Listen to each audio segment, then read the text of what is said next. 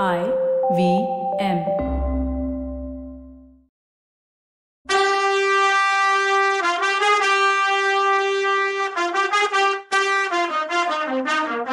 வணக்கங்க நான் கவிதா பேசுறேன். வெல்கம் டு கதை பாட்காஸ்ட் சிவகாமியின் சபதம். இது எபிசோட் நம்பர் எட்டு. இந்த எபிசோடோட டைட்டில் கண்ணை கட்டி வழிகாட்டு வித்தை. பரஞ்சோதிய கண்ணை கட்டி கூட்டிட்டு போயிட்டு இருக்கார் நந்தி அடிகள் வந்த வழியே திரும்ப கூட்டிட்டு போறாரோன்னு ஒரு சந்தேகம் வந்துச்சு அவனுக்கு. பன்னீர் பூ வாசனைக்கு அப்புறம் திரும்ப ஒரு கட்டடத்துக்கு உள்ள போற மாதிரி இருந்துச்சு. அகீர் புக வாசனை வந்துச்சு இப்போ. இது ராஜவிகாரம் தான்னு பரஞ்சோதி நினைச்சான். அப்புறம் கொஞ்ச நேரம் இருட்டா இருக்க குகை வழியா சுத்தி சுத்தி வர்றது மாதிரி தோணுச்சு. கண்ணை கட்டிட்டு இருந்ததுனால ரொம்ப நேரம் அவனால எதுன்னு முடிவெடுக்க முடியாம இருந்துச்சு. சுவாமி இன்னும் எவ்வளோ நேரம் கண்கட்டு வித்தை பண்ணிட்டு இருக்கணும்னு கேட்டான் பரஞ்சோதி. தம்பி கிட்டத்தட்ட வந்துட்டோம். கொஞ்சம் பொறுன்னு சொன்னாரு பிட்சு திடீர்னு இருட்டுல இருந்து வெளிச்சத்துக்கு வந்த மாதிரி தோணுச்சு. பரஞ்சோதி நாம வர வேண்டிய இடத்துக்கு வந்துட்டோம். கண்கட்டு அவுத்துடலான்னு சொல்லிட்டு நாகநந்தி கட்ட அவுத்துட்டாரு. புத்த பகவான் அருளால சொர்க்கலோகத்துக்கே வந்துட்டோமோன்னு பரஞ்சோதி நினைச்சான். அவன் கண்ணு முன்னால அவ்வளோ அழகான காட்சி இருந்தது. அகழி கோட்டைக்கு வெளியில இருந்த அகழி தண்ணியில அஸ்தமனாக போற நிலா கிரகணம் படிஞ்சு உருக்குன வெள்ளி ஓடையா மாறி போயிருந்தது. அகழிக்கு அப்புறம் மரங்கள் அடர்த்தியா வனப்பகுதி மாதிரி இருந்துச்சு. அகழியில ஒரு படகு மிதந்துச்சு. பரஞ்சோதிய சிறையிலேருந்து வெளியில கூட்டிட்டு வர உதவி பண்ண இளமையான பிட்சு கையில துடுப்போட படகுல நின்னாரு. பெரிய பிட்சுவும் பரஞ்சோதியும் அகழி பக்கத்துல போய் படகுல ஏறினாங்க. படகு நகர்ந்துச்சு. இந்த அகழியை தாண்ட படகு என்னத்துக்கு? ஈஸியா நீந்தி போயிடலாமேன்னு கேட்டான் அவன். ஆமா நீந்த தெரிஞ்சவங்க நீந்தலான்னாரு. இந்த அகழியினால கோட்டை பாதுகாப்புக்கு தான் என்ன பிரயோஜனம்? எதிரிங்க வந்தா ஈஸியா நீந்தி போக மாட்டாங்களான்னு கேட்டான் பரஞ்சோதி. அதோ பார்னு சொன்னாரு பிக்ஷு. கொஞ்ச தூரத்துல ஒரு முதல்ல பயங்கரமா வாய திறந்துச்சு. ஐயோன்னா இவன். இது மாதிரி நூத்துக்கணக்கான முதலைங்க இங்க அகழியில இருக்கு. சாதாரண நாட்கள்ல அங்கங்க இரும்பு குண்டுகள்ல அடைச்சு வச்சிருப்பாங்க. யுத்த நேரத்துல திறந்து விட்டுருவாங்க. நேத்து ராத்திரி திறந்து விட்டுருக்காங்கன்னாரு நாகநந்தி. அப்படின்னா போர் வர்றது நிஜம்தானா சுவாமி அப்படின்னு கேட்டான் அப்புறம் எதுக்கு இவ்வளோ அமர்க்கலாம்லான்னு நினைச்ச? அப்படின்னாரு பிட்சு பரஞ்சோதி அமைதியா இருந்தான். படகு அகழியோட அக்கறைக்கு வந்துச்சு. சரி இவங்க போய் சேரட்டும். போக வேண்டிய இடத்துக்கு. நாம வேற ஒரு இடத்துக்கு ஒரு வர்ச்சுவல் டூர் போயிட்டு வந்துடலாம். அடர்த்தியான மரம் இருக்க ஒரு வனப்பிரதேசத்துக்கு வந்திருக்கும். அதுங்களுக்கு இடையில ஒரு சிற்ப வீடு தெரிஞ்சது. மனோகரமான ஒரு காலை நேரம். சூரியோதயமாகி ஒரு ஜாமம் இருக்கும். உயரமா வளர்ந்திருந்த மர உச்சியில தென்றல் வீசினப்போ சலசலன்னு இலங்கி அசைகிற சத்தம் இருந்துச்சு. பறவைகளோட விதவிதமான சத்தமும் வேற வேற இனிமையான சத்தமும் கேட்டுக்கிட்டே இருந்துச்சு. அந்த வீட்டை சுத்தி இருந்த மரத்தடியில அங்கங்க பெரிய பெரிய கருங்கல் கடந்துச்சு. அந்த கருங்கல்ல தனித்தனியாவும் ரெண்டு பேராவும் மூணு பேராவும் வாலிப சிற்பிகள் உட்காந்து கையில கல் உளியோட வேலை செஞ்சுட்டு இருந்தாங்க. அவங்க கருங்கல்ல வேலை செஞ்சப்போ வந்த சத்தம் இலை அசைற சத்தம் பட்சிகளோட மதுர கானமும் கேக்குறவங்களுக்கு ஒரு போதையை கொடுத்துச்சு. இவ்வளோ இனிமையான இசைகளுக்கு இடையில திடீர்னு வீட்டுக்குள்ள இருந்து ஜல் ஜல்னு சத்தம் வந்துச்சு. வாலிப சிற்பிங்க அத்தனை பேரும் சொல்லி வச்ச மாதிரி வேலையை நிறுத்திட்டு காது கொடுத்து கேட்டாங்க. அவங்க முகமெல்லாம் ஒரே நேரத்துல மலர்ந்துச்சு. அதுக்கு காரணம் அந்த ஜல் ஜல் சத்தம் தான் அவங்களோட ஆச்சாரிய சிற்பி பொண்ணு சிவகாமி தேவியோட பாத சலங்க சத்தம்னு அவங்களுக்கு தெரியும். மூணு நாளா ஏதோ காரணத்தினால சோகத்துல ஆழ்ந்திருந்த சிவகாமி இன்னைக்கு சோகமா இல்லாம நடனம் ஆட ஆரம்பிச்சிருக்கான்னு அந்த சலங்கை ஒளி அவங்களுக்கு சொன்னுச்சு. கொஞ்ச நேரம் அந்த சலங்கை ஒளிய கேட்டுட்டு இருந்துட்டு ஒருத்தரோட ஒருத்தர் முகபாவத்திலேயே பேசிக்கிட்டு இருந்துட்டு அந்த சிற்பிங்க திரும்பவும் தங்களோட வேலையை பார்க்க ஆரம்பிச்சாங்க. ஆயனரோட சிற்ப கோயிலுக்குள்ள போறதுக்கு முன்னால அவர் அந்த நடு காட்டுல வந்து வீடு கட்டிக்கிட்டு ஏன் இருக்காருன்னு கொஞ்சம் பார்க்கலாம். தெற்க பாண்டிய நாட்டோட எல்லையில இருந்து வடக்க கிருஷ்ணா நதி வரைக்கும் பறந்து விரிஞ்சிருந்த பல்லவ ராஜ்யத்துல காஞ்சிபுரத்தை தலைநகரா வச்சு மகேந்திர சக்கரவர்த்தி சீரும் சிறப்புமா ஆட்சி பண்ணிட்டு இருக்க காலத்துல தமிழ்நாட்டுல ஒரு அற்புதமான கலை மறுமலர்ச்சி ஏற்பட்டு இருந்துச்சு. செந்தமிழ்நாடு முழுசும் மகா சிற்பிகளும் சித்திர கலைஞர்களும் தோன்றி சிற்ப சித்திரக்கலைகளை அற்புதமா வளர்த்துட்டு இருந்தாங்க. குன்றுகளை கொடைஞ்சு கோயில்களாக்குற கலையும் கற்பாறைகள்ல சிற்பங்களை செதுக்கிற கலையும் எங்கெங்கேயும் பரவி இருந்துச்சு. அதே நேரத்துல சைவ வைஷ்ணவ மதங்களும் உயிர் பெற்று தழைச்சு வளர ஆரம்பிச்சது. சிவனடியார்களும் வைணவ பெரியார்களும் ஸ்தல யாத்திரை அதாவது தமிழ்நாடு முழுசும் சுற்றுப்பயணம் செஞ்சு தங்களோட மதங்களை பரப்பிட்டு இருந்தாங்க. இதனால தமிழகத்துல சில நூற்றாண்டுகளா ஆழமா வேரூன்றி போயிருந்த புத்த சமண சமயங்களுக்கும் சைவ வைணவ மதங்களுக்கும் போட்டியே வந்துடுச்சு. அந்தந்த மதங்களை பத்தி காரசாரமான விவாதமும் நடந்துட்டு இருந்துச்சு. இதே போட்டி கலைத்துறையையும் விட்டு வைக்கல. ஒவ்வொரு மதத்தை சேர்ந்தவங்களும் தங்களோட மதத்தை வளர்க்க ட்ரை பண்ணாங்க. அதையொட்டி தங்களோட கலைகளையும் வளர்க்க பார்த்தாங்க. சைவ வைஷ்ணவர்கள் சிவன் கோயில்களையும் பெருமாள் கோயில்களையும் நாடு முழுசும் நிர்மாணிக்க நினைச்சாங்க. புத்தர்களும் சமணர்களும் எங்க பார்த்தாலும் புத்த விகாரங்களையும் சமண பள்ளிகளையும் நிறுவ ஆரம்பிச்சாங்க. பாறைக்கும் குன்றுக்கும் கூட பெரிய போட்டி வந்துச்சு. ஒவ்வொரு மதத்தை சேர்ந்தவங்களும் இது எங்க குன்று எங்க பாறைன்னு சொந்தம் கொண்டாட ஆரம்பிச்சாங்க. அந்த பாறையும் குன்றுகளையும் கொடைஞ்சு கோயில்களையும் விகாரங்களையும் நிர்மாணிக்கிற ஆசையில தான் அந்த போட்டியே வந்துச்சு. அதே மாதிரி சிற்பிகள் சித்திர கலைஞர்கள் விஷயத்திலையும் பலமான போட்டி இருந்துச்சு. இதுல நல்ல பேர் போன சிற்பிகளை யார் கூப்பிட்டுக்கிறதுன்னு வேற இந்த மதத்து பெரியவர்கள் இடையில போட்டி இருந்துச்சு. இந்த போட்டிகள்ல மாட்டிக்கிட்டவங்கள ஒருத்தர் ஆயன சிற்பி. காஞ்சி மாநகரத்துல பிறந்து வளர்ந்தவர் இவர். கலைய முழுசும் கத்து தேர்ந்தவர். சின்ன வயசுலேயே அதாவது இளமையிலேயே மகா சிற்பின்னு பேரெடுத்தவர்.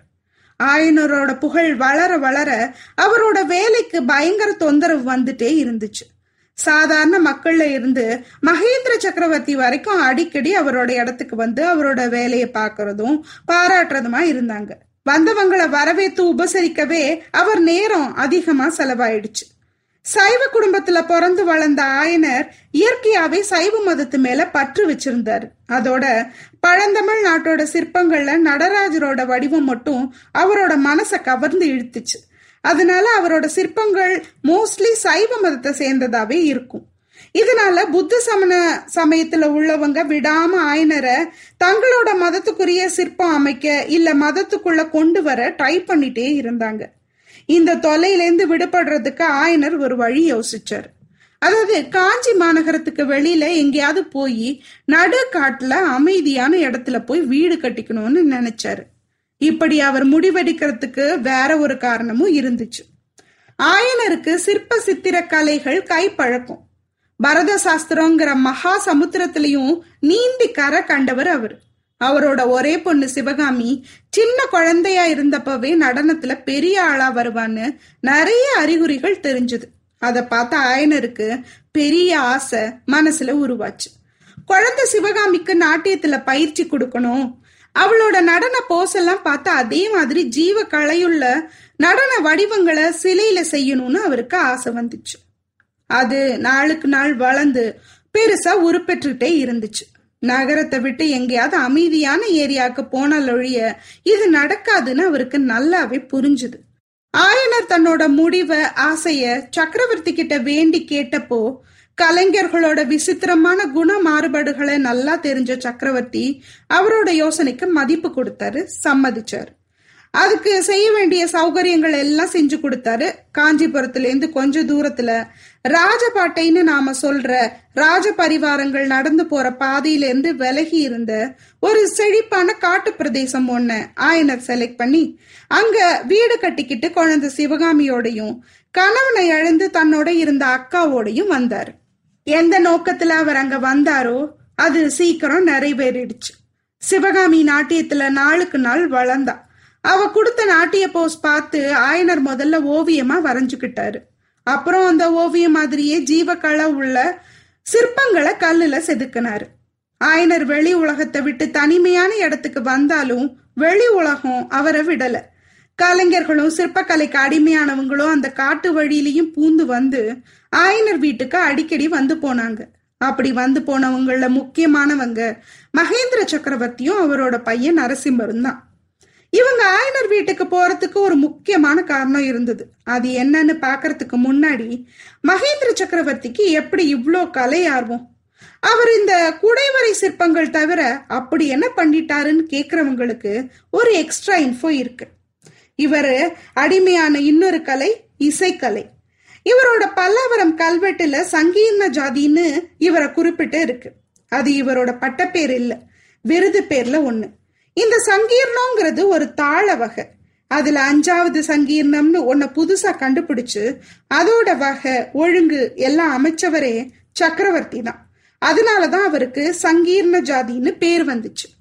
இவரோட குடுமியான்மல கல்வெட்டு ஒண்ணு பலதரப்பட்ட பண்களையும் தாள வகைகளையும் விளக்கி கடைசியில இவை ஏழுக்கும் எட்டுக்கும் உரியனன்னு முடிஞ்சிருக்கு. அதாவது இவர் கண்டுபிடிச்சு எழுதின பண் இருக்குல்ல அது ஏழு நரம்புகளை கொண்ட வீணைக்கும் எட்டு நரம்புகளை கொண்ட வீணைக்கும் பயன்படும்னு எழுதியிருக்கு. சாதாரணமா வீணைன்னா ஏழு நரம்புகளோட தான் இருக்கும். ஆனா எட்டு நரம்புகள் உள்ள வீணை புதுசு.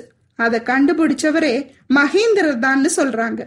இவர் வீணையே புதுசா கண்டுபிடிக்கிற அளவு இசை பித்தர். சும்மாவா மத்த விலாசம்லாம் எழுத முடியும். இவர் தன்னோட புக்ல இசை எனது சொத்து. ஆனா நடிக்கிறவங்களோட நாட்டியம் பார்க்க சந்தோஷமா இருக்கு. தாளத்துக்கும் இசைக்கும் ரெண்டுக்குமே அவங்க ஜஸ்டிஃபை பண்றாங்க அப்படின்னு சிலாகிச்சு நடிகர்களையும் ரசிச்சிருக்கார். சரி இனிமே நம்ம வேலைய பார்க்கலாம். இத பத்தி டீட்டெயிலா கல்கியே பின்னாடி சொல்லுவார். சக்கரவர்த்தியும் மாமல்லரும் ஒரு நாள் மாமல்லபுரம் துறைமுகத்துக்கு போயிருந்தப்போ கடற்கரையோரமா பறந்து கிடந்த குன்றுகளையும் பாறைகளையும் விதவிதமான சிற்ப வேலையை செஞ்சு கடல் மல்லை இடத்த ஒரு சொர்க்குலோகமா மாத்திடுறதுன்னு முடிவு பண்ணாங்க. அதுக்கப்புறம் தான் தமிழகம் முழுசுல இருந்து ஆயிரக்கணக்கான சிற்பிங்க வந்து வேலை செய்ய ஆரம்பிச்சிருந்தாங்க. இந்த வேலைங்க சம்பந்தமா ஆயனர்கிட்ட கலந்து ஆலோசிக்கிறதுக்கும் அப்பப்போ அவரை கூட்டிட்டு போய் நடந்திருக்க வேலைகள் எல்லாம் காட்டுறதுக்குமா சக்கரவர்த்தியும் மாமல்லரும் அவரோட வீட்டுக்கு அடிக்கடி வர வேண்டி இருந்தது அப்படி வரும்போதெல்லாம் ஆயனரோட நடன சிற்பங்களை பார்த்து அவங்க பாராட்டினதோட சிவகாமிய நாட்டியம் ஆட சொல்லியும் பார்த்து சந்தோஷப்பட்டாங்க. சிவகாமி அப்போதான் மங்கை பருவத்துக்கு அதாவது டீனேஜுக்குள்ள வந்திருந்தா.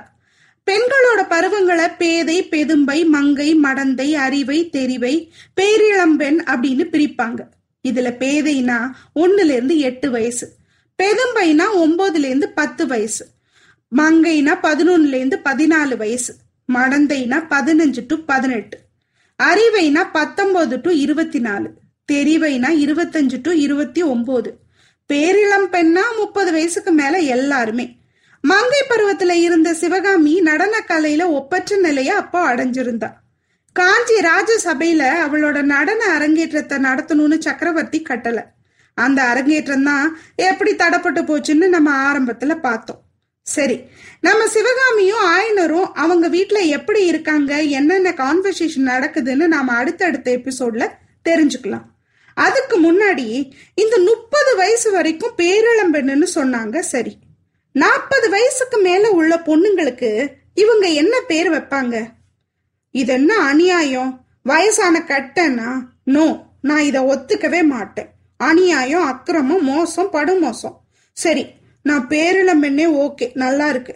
அதுலயே செட்டில் ஆயிக்கிறேன். ஓகே பை அடுத்த எபிசோட்ல உங்களை சந்திக்கிற வரைக்கும் நன்றி வணக்கம். இந்த எபிசோட் முடியறதுக்கு முன்னாடி நான் உங்களுக்கெல்லாம் ஒரு இன்ஃபர்மேஷன் சொல்லணும்னு நினைக்கிறேன். அதாவது இந்த எபிசோட்ஸ் கவிதாஸ் கதை பாட்காஸ்ட் யூடியூப் சேனல்லையும் மற்ற எல்லா பாட்காஸ்ட் பிளாட்ஃபார்ம்லையும் ரிலீஸ் ஆகுது.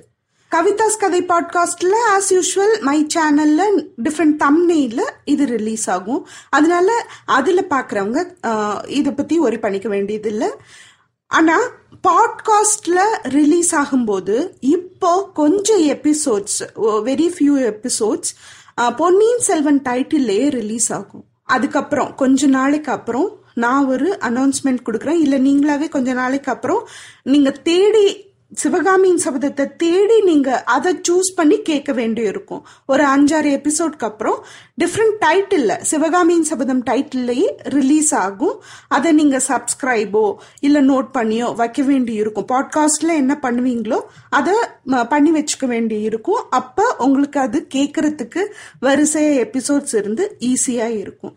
எப்பவும் போல எபிசோட்ஸ் வாரத்துக்கு மூணு தடவை கண்டினியூவஸா ரிலீஸ் ஆயிட்டே இருக்கும். அதனால நீங்க அதை தேடி சிவகாமியின் சபதம் டைட்டில தேடி ஒன் ஆர் டூ எபிசோட்ஸ்க்கு அப்புறம் அதை நோட் பண்ணி வச்சுக்கோங்க.